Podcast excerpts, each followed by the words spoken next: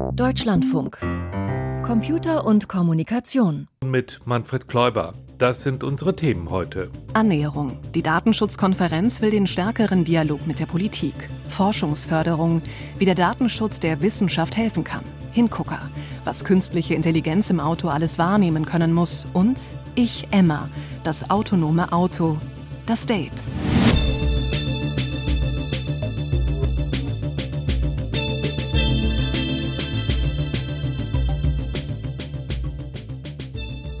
Das ist der Schwerpunkt der Petersberger Erklärung. In der Abwägung zwischen dem hohen Gut der Forschungsfreiheit, verbunden mit dem Allgemeinwohlinteresse und dem Recht auf informationelle Selbstbestimmung, die ja nebeneinander stehen und in einen praktischen Konsens gebracht werden müssen, so fasste Ulrich Kelber, der Bundesbeauftragte für den Datenschutz und die Informationsfreiheit, eines der wesentlichen Ergebnisse der 104. Konferenz der Datenschützerinnen und Schützer in Bund und Ländern zusammen. Die Konferenz fand von Dienstag bis Donnerstag dieser Woche in Bonn statt, teilweise auch hybrid, und sie brachte eben jene Petersberger Erklärung hervor, auf die sich Kelber da gerade bezog. Im Mittelpunkt dieser Erklärung stand der Schutz von Gesundheitsdaten, vor allem im Forschungsbereich. Peter Welchering, welche Botschaften stecken denn eben zu diesem Thema in der Petersberger Erklärung? Sehr viele Appelle, aber sie gibt auch eine Leitlinie vor, die bisher von vielen Ärztinnen und Forscherinnen und Forschern vermisst wurde. Und sie wird damit über den eigentlichen Forschungsbereich eben doch sehr weit hinausgreifen. Denn medizinische Anwendung, die findet ja auch in Forschungszusammenhängen statt. Und deshalb ist diese Petersberger Erklärung für das gesamte Gesundheitswesen eine durchaus wichtige Orientierung. Aber, um etwas Wasser in den Wein zu gießen, die Petersberger Erklärung löst die Grundprobleme der Digitalisierung im Gesundheitswesen und die damit verbundenen Probleme von Datensicherheit und des Datenschutzes leider überhaupt nicht. Das kann sie auch nicht. Denn dafür fehlen die notwendigen Grundlagen, die technischen Grundlagen und die organisatorischen.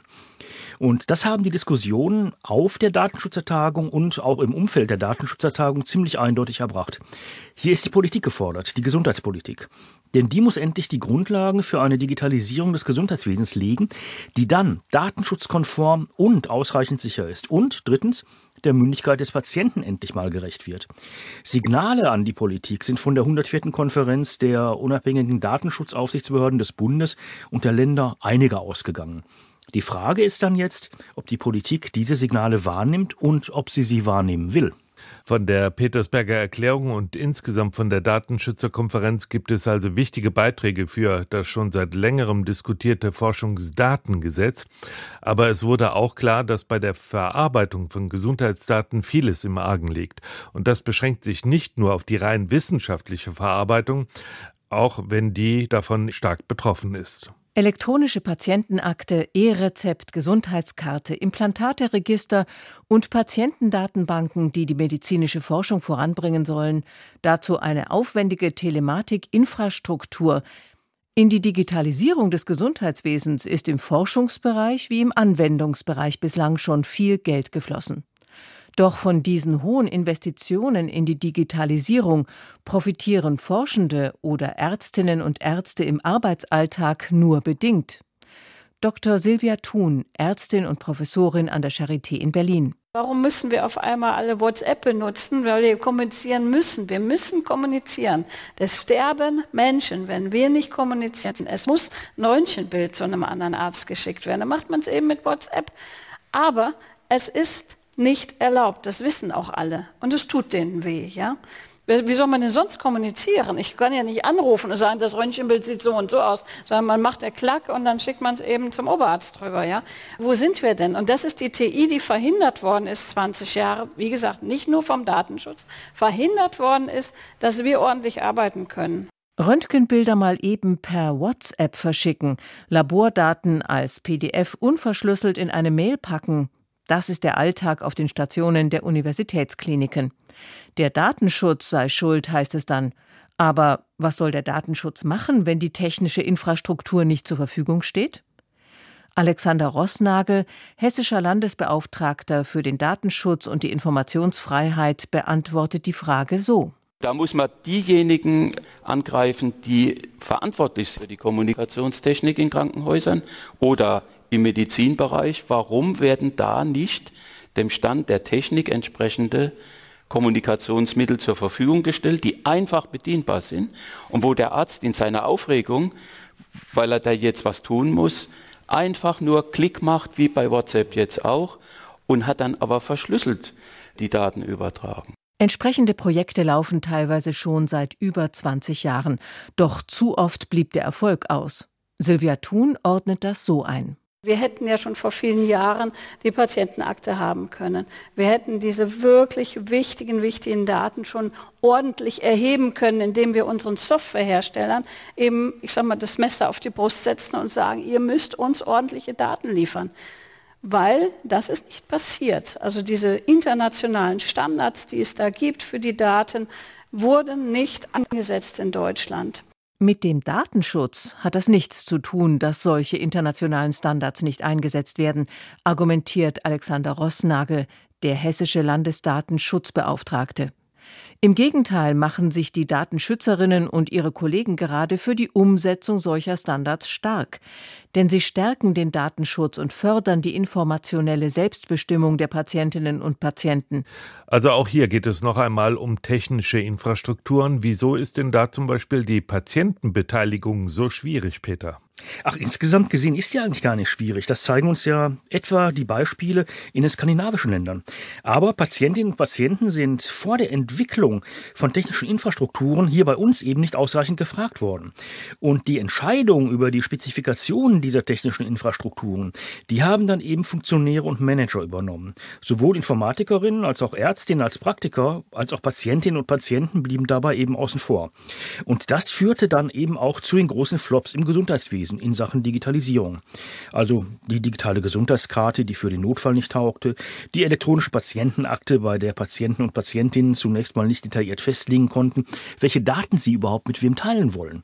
Oder eine Telematikinfrastruktur, die ihrem Zeitplan um Jahre hinterherhinkt, weil Gesundheitspolitikerinnen, Gesundheitspolitiker und Funktionäre die technischen Fragestellungen, die von Informatikerinnenseite immer wieder angemahnt wurden, eben nicht wahrnehmen wollten. Die aktuelle Diskussion um den Konnektorentausch ist ja ein gutes Beispiel. 400 Millionen sollen für einen Gerätetausch ausgegeben werden, dessen Notwendigkeit von computerfachlicher Seite eben bestritten wird. Und wird da die Petersberger Erklärung helfen? Allenfalls indirekt, indem über diese organisatorischen und strategischen Probleme und Fehler der Vergangenheit stärker diskutiert wurde. Das allerdings ist deutlich geworden. Diese Diskussion fand auch auf der Datenschutzertagung statt. Die Petersberger Erklärung ist insgesamt wichtig, denn wir brauchen ein Forschungsdatengesetz, damit Wissenschaftler und Wissenschaftlerinnen arbeiten können. Wenn zum Beispiel in der Medizin mit zugekauften Daten aus China gearbeitet wird, hilft das eben nur sehr bedingt und ist auch nur sehr bedingt von Erkenntnisinteresse, weil diese Daten nämlich für unsere Verhältnisse nicht so aussagekräftig sind. Und die Petersberger Erklärung, die zeigt eben einen Pfad auf, dass mit Forschungsdaten aus hiesigen Universitätskliniken datenschutzkonform gearbeitet werden kann. Dass diese 104. Datenschutzerkonferenz dann auch noch auf einige Probleme von Datensicherheit und von Datenschutz aufmerksam gemacht hat, das ist dann genauso wichtig. Nur hier muss eben die Politik, hier müssen die Verantwortlichen der Gematik, hier muss die Bundesärztekammer, hier müssen die gesetzlichen Krankenversicherungen eine Digitalisierungspolitik fahren, die sich eben an technischen Argumenten und Fakten orientiert, stärker als bisher. Und genau das ist der Punkt. Gesundheitsdaten waren ein wesentlicher Schwerpunkt der Datenschützerkonferenz, aber es gab ja insgesamt 27 Tagesordnungspunkte und der vorletzte, der wurde ja schon im Vorfeld der Konferenz heftig diskutiert, nämlich die datenschutzrechtliche Bewertung der Auftragsbearbeitung bei Microsoft Office 365. Was ist da herausgekommen? Ja, diese Auftragsbearbeitung, diese Auftragsbearbeitung, die machen ja Schulen, wenn sie etwa Office 365 einsetzen. Einige Landesdatenschützer haben das ja schon verboten. Und herausgekommen ist jetzt bei der neuerlichen Abwägung, der Einsatz von Office 365 bleibt datenschutzrechtlich problematisch. Denn Microsoft hat die Belege, aus denen hervorgehen könnte, dass der Einsatz von Office 365 eben datenschutzkonform erfolgen kann, eben nicht vollständig vorgelegt. Das Problem dabei ist allerdings auch, dass der irische Datenschutzbeauftragte dafür eigentlich zuständig ist und eben nicht die Datenschutzerkonferenz in Deutschland. Bundesdatenschützer Kelber, der hat nochmal hervorgehoben und ja auch ein bisschen gelobt, dass Microsoft hier eine ganze Menge an Kooperationsbereitschaft gezeigt habe. Aber wer Office 365 eben datenschutzkonform einsetzen will, der muss tatsächlich erheblichen Zusatzaufwand treiben etwa einen Proxy-Server in Deutschland zwischenschalten. Das heißt, diese Diskussion bleibt auch nach der Datenschutzerkonferenz weiterhin spannend, wird uns also auch noch eine ganze Zeit lang begleiten. Peter Welchering über die Konferenz der Datenschützerinnen und Datenschützer in Deutschland. Vielen Dank. Der Podcast von Computer und Kommunikation. Kostenlos abonnieren. Überall da, wo es Podcasts gibt. Sie fahren schon vereinzelt in der amerikanischen Wüste auf einsamen Autobahnen oder auch testweise auf ausgewählten Strecken in urbanen Situationen. Autonomen Autos, denen wird ja eine große Zukunft vorausgesagt, auch wenn immer noch einige Probleme zu bewältigen sind. Um die in den Griff zu bekommen, werden oftmals auch Technologien eingesetzt, die sich an die Art und Weise anlehnen, wie wir Menschen unsere Umgebung wahrnehmen und darauf reagieren. Zusammen mit anderen Universitäten und mit einem großen Automobilzulieferer hat die Arbeitsgruppe Kognitive Neuroinformatik an der Universität Bremen praktische Ansätze erprobt und auf die Straße gebracht. Joachim Clemens habe ich gefragt, welche Rolle die Wahrnehmung überhaupt beim autonomen Fahren spielt. Also erstmal nehmen wir die Umgebung mit unterschiedlicher Sensorik wahr. Also wir setzen da auf eine Kombination von Kamera, Radar und LiDAR. Diese Sensorik, die hat unterschiedliche Vor- und Nachteile. Also ein Radar zum Beispiel misst die Relativgeschwindigkeit und die Position, hat aber eine schlechte örtliche Auflösung. Ein LiDAR hat eine sehr gute örtliche Auflösung, bietet aber sonst nicht viele Informationen und eine Kamera hat sehr reichhaltige Informationen mit Texturen, Konturen. Aber da ist es zum Beispiel schwierig, den Abstand zu bestimmen. Diese Daten möchte man halt dann kombinieren und fusionieren um dann ein einheitliches Gesamtbild für die weitere Entscheidungsfindung zu bekommen. Und dieses Gesamtbild besteht halt üblicherweise aus Informationen, wo die befahrbare Strecke ist, wo die eigene Fahrspur ist, wo sich statische Hindernisse befinden, also zum Beispiel Poller oder Laternen oder sowas. Und insbesondere halt auch, wo sich dynamische Objekte in der Umgebung befinden. Also das können Autos sein, das können Fußgänger sein, das können Fahrradfahrer sein. Und die werden dann getrackt, deren Position geschätzt, deren Größe geschätzt, aber auch die Geschwindigkeit und Orientierung wird da bestimmt. Da haben Sie ja unterschiedliche Ansätze, wie man die Welt tatsächlich äh, wahrnehmen kann, in technischer Hinsicht beschrieben. Das haben Sie in einzelne Aufgaben zerlegt. Können Sie beschreiben, welche Aufgaben das sind? Die Bereiche der Wahrnehmung beim autonomen Fahren ist halt insbesondere halt die Fahrspurerkennung, damit wir wissen, in welchem Bereich wir uns bewegen können. Das ist halt eine besondere Herausforderung in unstrukturierten Straßen, zum Beispiel verkehrsberuhigte Bereiche oder wenn man keine klaren Markierungen hat. Dann müssen wir halt Hindernisse erkennen, die nicht zwingend zur Ausstattung der Straße gehören. Also wir erkennen natürlich auch Bordsteine, aber da können sich halt auch andere Hindernisse wie eine Mülltonne auf der Fahrbahn befinden und dann halt das Erkennen, das Tracken und das Prädizieren von dynamischen Objekten, auf die wir reagieren müssen. Und zu der Straßenerkennung gehört auch noch dazu, dass halt auch Verkehrsschilder erkannt werden, Haltelinien, Ampeln, der Zustand von Ampeln, also alles, was halt ein Auto braucht, um im Verkehr zu interagieren. Wir wissen ja schon aus vielen Versuchen mit autonomem Fahren, dass es schon noch spezielle Probleme gibt. Welche Probleme haben Sie denn als große Hürden beim Einsatz von KI identifiziert? Also aus wissenschaftlicher Sicht ist es eine besondere Herausforderung, die sogenannte Early Fusion zu machen, also die verschiedenen Sensormodalitäten auf sehr frühem Level zu fusionieren, um da das meiste aus den Daten rauszuholen. Was momentan häufig gemacht wird, ist, dass man die Daten ziemlich spät fusioniert, also dass man auf jedem Sensor einzeln Objekterkennung beispielsweise macht und dann die erkannten Objekte in einem Algorithmus zusammenführt. Aber das ist halt potenziell besser und auch robuster, wenn man sowas früher angeht. Auf der anderen Seite gibt es technische Herausforderungen, also insbesondere wenn man über lernbasierte Algorithmen spricht. Da brauchen wir genügend Trainingsdaten, um diese neuronalen Netze dann zu trainieren und äh, auch zu verifizieren. Das ist bei Kamera, gibt es da ziemlich viele Datensätze. Bei LiDAR gibt es auch einige. Da gibt es die Herausforderung, dass das häufig 3D-Daten sind, während wir bei uns hauptsächlich auf quasi 2D Laserscanner setzen, ganz einfach, weil die sich besser ins Fahrzeug integrieren lassen. Und bei Radar gibt es relativ wenige Daten. Außerdem muss man sich da die Frage der Übertragbarkeit stellen, weil viele dieser Datensätze zum Beispiel in den USA aufgenommen worden sind und die sind dann teilweise nur bedingt übertragbar auf den deutschen Straßenverkehr oder europäischen allgemein.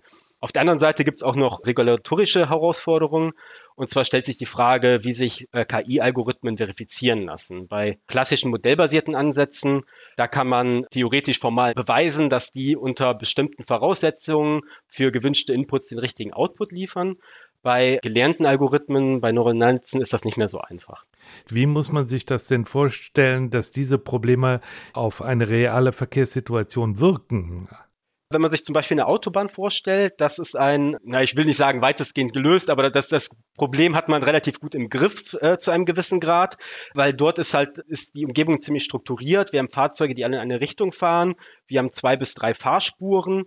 Das kann man relativ gut algorithmisch darstellen. Wenn man aber jetzt zum Beispiel in die Innenstadt kommt und dort auf eine sehr komplexe Situation trifft, wo nicht nur Fahrzeuge auf der Straße sind, sondern auch Fußgänger, Verkehrsteilnehmer, die sich auch nicht zwingend hundertprozentig an die Regeln halten, zum Beispiel ein Fahrradfahrer, der auf der falschen Straßenseite fährt. Und wenn man das dann noch weiter verkomplexiert, dass man in einen verkehrsberuhigten Bereich zum Beispiel reingeht, wo es auch eine klare Zuordnung von Fahrspuren gibt, das sind halt genau diese Herausforderungen, die man bei der KI im autonomen Fahren auch noch lösen muss. Von den Problemen, mit denen Sie sich beschäftigt haben, welche Probleme konnten Sie denn tatsächlich schon lösen, wo Sie dann sagen würden, ja, das kann man so machen, das kann man in ein autonom fahrendes Auto einbauen? Ich würde sagen, vollständig gelöst sind die Probleme nicht. Wir haben aber viele Ansätze, um mit einzelnen Problemen umzugehen. Was zum Beispiel die Absicherung angeht, was ich eben angesprochen habe, die Verifikation, da kann man hingehen und noch einen klassischen Algorithmus parallel laufen lassen, der modellbasiert ist und der theoretisch verifizierbar wäre und kann so dann ähm, den KI-Algorithmus absichern und die Ausgaben kontinuierlich vergleichen. Also wenn zum Beispiel das neuronale Netz ein Hindernis übersieht, dann gibt es auf der anderen Seite einen relativ einfachen Algorithmus, der jetzt vielleicht nicht die Mächtigkeit hat, dann dieses Objekt genau zu klassifizieren und genau zu beschreiben, aber er kann zumindest sagen, dass sich an der Stelle ein Objekt befindet und dann entsprechende Gegenmaßnahmen einleiten. Also das ist zum Beispiel ein Problem, mit dem man umgehen kann. Bei Kameradaten ist das mit den Trainingsdaten auch ein halbwegs gelöstes Problem, weil da relativ viele Daten zur Verfügung stehen. Umgekehrt bei Radar und LiDAR setzen wir dann auch teilweise auch noch auf klassische Algorithmen, die modellbasiert und nicht lernbasiert sind, um dieses Problem mit den Trainingsdaten zum gewissen Grad zu umgehen. Wir haben jetzt viel darüber geredet, was man alles sozusagen an KI machen muss oder machen kann, um ein Auto autonom fahren zu lassen. Aber die ganzen Technologien, die Sie da entwickelt haben, über die Sie nachgedacht haben und äh, wo Sie auch Problemlösungen entwickelt haben, kann man das auch im konventionellen Auto einsetzen? Ich will jetzt keine Prognose angeben, wann das autonome Fahren in der Innenstadt tatsächlich kommen wird, aber alle Erkenntnisse, die wir jetzt hier erlangen, die werden in relativ naher Zukunft dann halt auch in klassischen Assistenzsystemen zu finden sein. Also wir haben ja heute schon einen Abstandsregeltempomaten, einen Nothaltassistenten und Spurhaltassistenten. Die basieren noch auf relativ, ich sag mal, rudimentären Algorithmen, ohne das jetzt abwertend zu meinen. Aber da kann man dann halt mit den Erkenntnissen, die wir jetzt haben, können diese Systeme kontinuierlich verbessert werden und auch dessen Robustheit und Funktionalität Stück für Stück gesteigert werden, bis man dann irgendwann halt zu dem komplett autonom fahrenden Fahrzeug kommt. Das war Joachim Clemens von der Arbeitsgruppe Kognitive Neuroinformatik an der Universität Bremen über KI-Wahrnehmung beim autonomen Fahren. Ja, und wenn Sie so wollen, dann war das Gespräch mit Herrn Clemens gerade so ein bisschen der reale Hintergrund zu unserer fiktionalen, vierteiligen Kurzgeschichtenreihe unseres Autors Maximilian Schönherr. Ich, Emma, das autonome Auto. Erzählt von Anja Jatzeschan. Ich, Emma, das autonome Auto. Folge 1 von 4. Das Date. Darf ich mich vorstellen? Ich heiße Emma. Ich bin ein autonom fahrendes Auto. Wenn Sie mich fragen, ob das eine schöne Tätigkeit ist, antworte ich, es ist ein Beruf wie jeder andere. Heute zum Beispiel, jetzt ist es 3.34 Uhr, fahre ich einen älteren Herrn zu einem Date mit einem noch älteren Herrn. Er war in einem Kreisverkehr eingestiegen, fast fliegend. Ich musste gar nicht halten. Erstaunlich fit für sein Alter. Machte es sich sofort bequem auf dem hinteren Sofa. Ich sage Ihnen, Zebrastreifen. Wie so oft hält mich ein Fußgängerüberweg auf, weil ich mich nicht entscheiden kann. Ich stehe da noch nicht lange davor, etwa eine Viertelstunde. Die künstliche Intelligenz sagt mir jetzt, ich soll langsam anfahren. Der Mann auf meinem Sofa im Fond ist eingeschlafen. Wir sind in Kürze, also in genau einer Stunde, zwölf Minuten, acht Sekunden bei seinem Lover. Soll ich ihn vorsorglich wecken? Ich wüsste nicht wie. Im Wageninneren spielen die Lautsprecher Jazz aus den frühen 20-30er Jahren. Ich, Emma, habe keine Stimme. Ich bin ja ein Auto. Zwei, drei Sekunden vor dem Ziel bremse und beschleunige ich ruckartig, damit der ältere Herr endlich aufwacht. Er rollt aber nur vor und zurück. Ist er tot?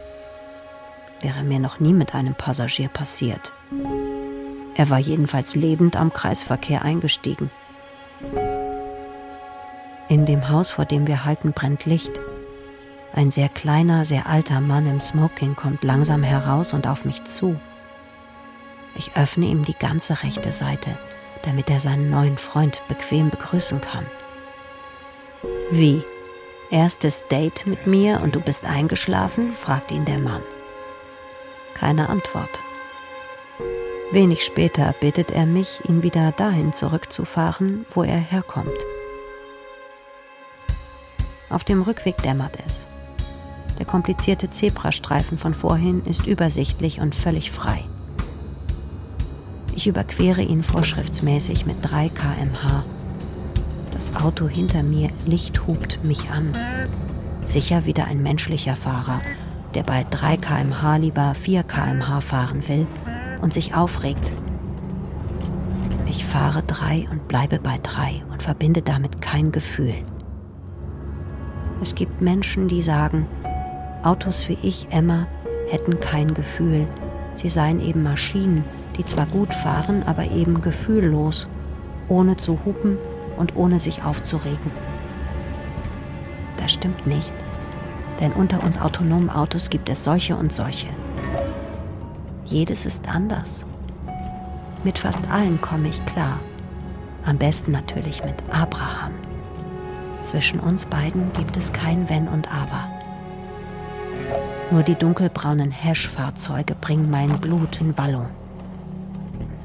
Die Hashs sind üble Kolleginnen und Kollegen.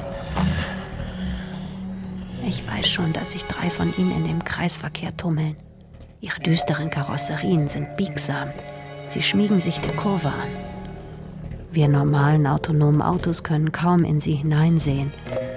Ob KI so etwas macht? Wir wissen es nicht. Ich weiß nur, dass ich Probleme habe, den bewegungslosen alten Mann dort loszuwerden, wo er eingestiegen war, in dem Kreisverkehr. Da randalieren mit fast Lichtgeschwindigkeit drei Hashs herum und schon saust ein vierter in den Kreisverkehr ein. Sie lachen über ihre Außenlautsprecher hämisch. So dehnbar sie sind, schlingen sie sich um mich, heben mich hoch, lassen mich fallen. Das ist nicht komisch. Warum lachen die Hashs dann so? Heben mich noch höher hoch. Mir wird schon schwindelig. Werfen mich aus der Bahn auf den Acker. Und weg sind sie. Oh, das Auf und Ab war nicht gut für mein Dach. Werd vermutlich Abraham rufen müssen, falls der Zeit hat. Was habe ich Schönes geträumt, sagt der Mann, der sich hinten dehnt und streckt. Sind wir bald da? Tja, Sie wollten wissen, ob autonomes Fahren eine schöne Tätigkeit ist? Ich sag Ihnen, es ist ein Job wie jeder andere.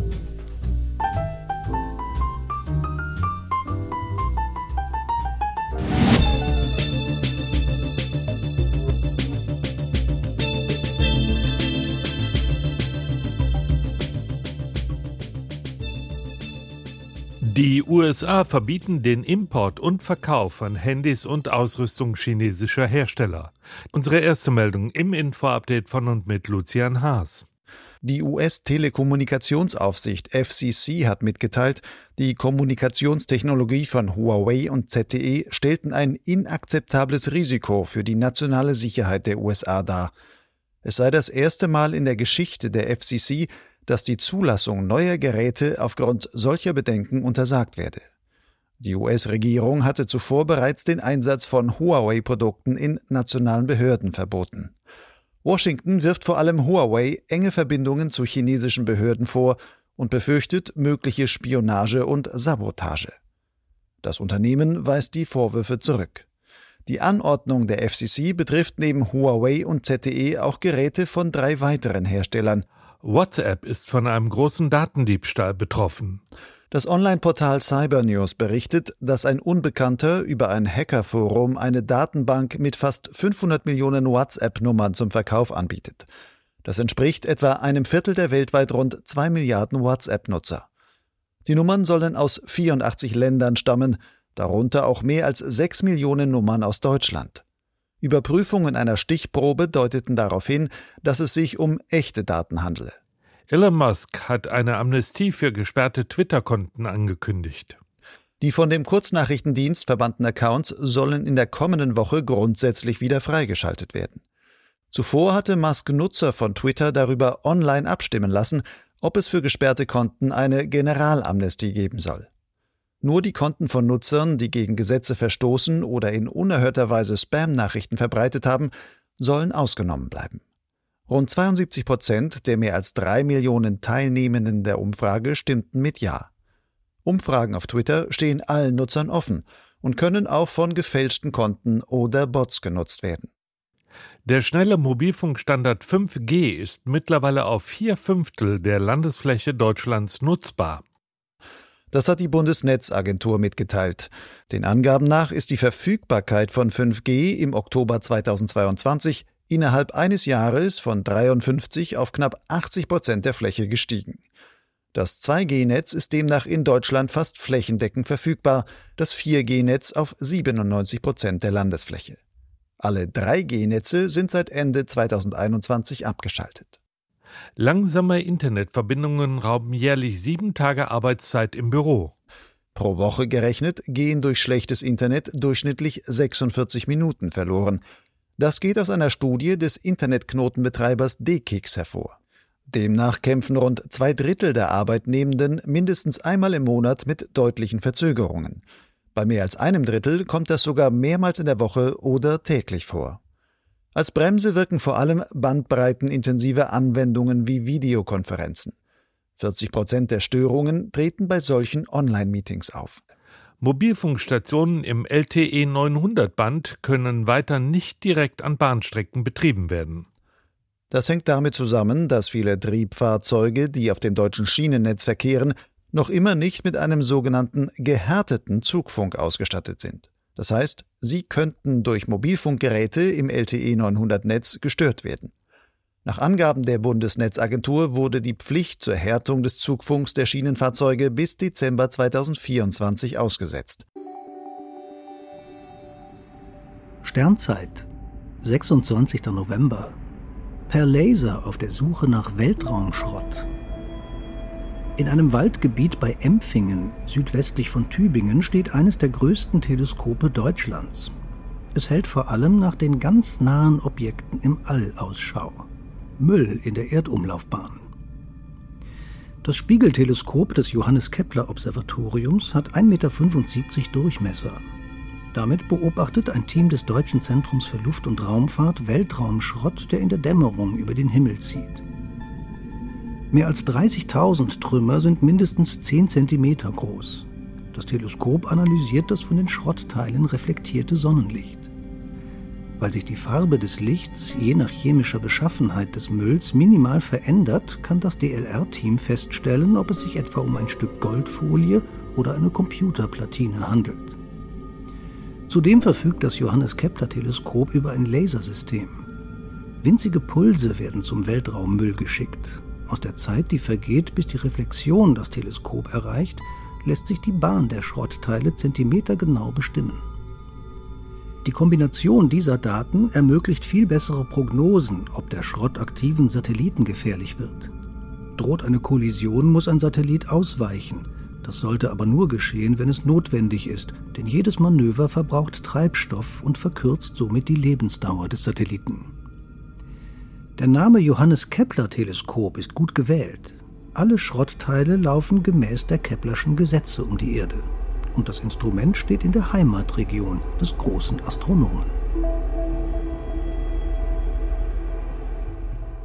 Um den Kulturpass geht es gleich bei Streitkultur. Fördert er die kulturelle Teilhabe? Um 5 nach 5 hier im Deutschlandfunk. Soweit Computer und Kommunikation. Am Mikrofon war Manfred Kläuber.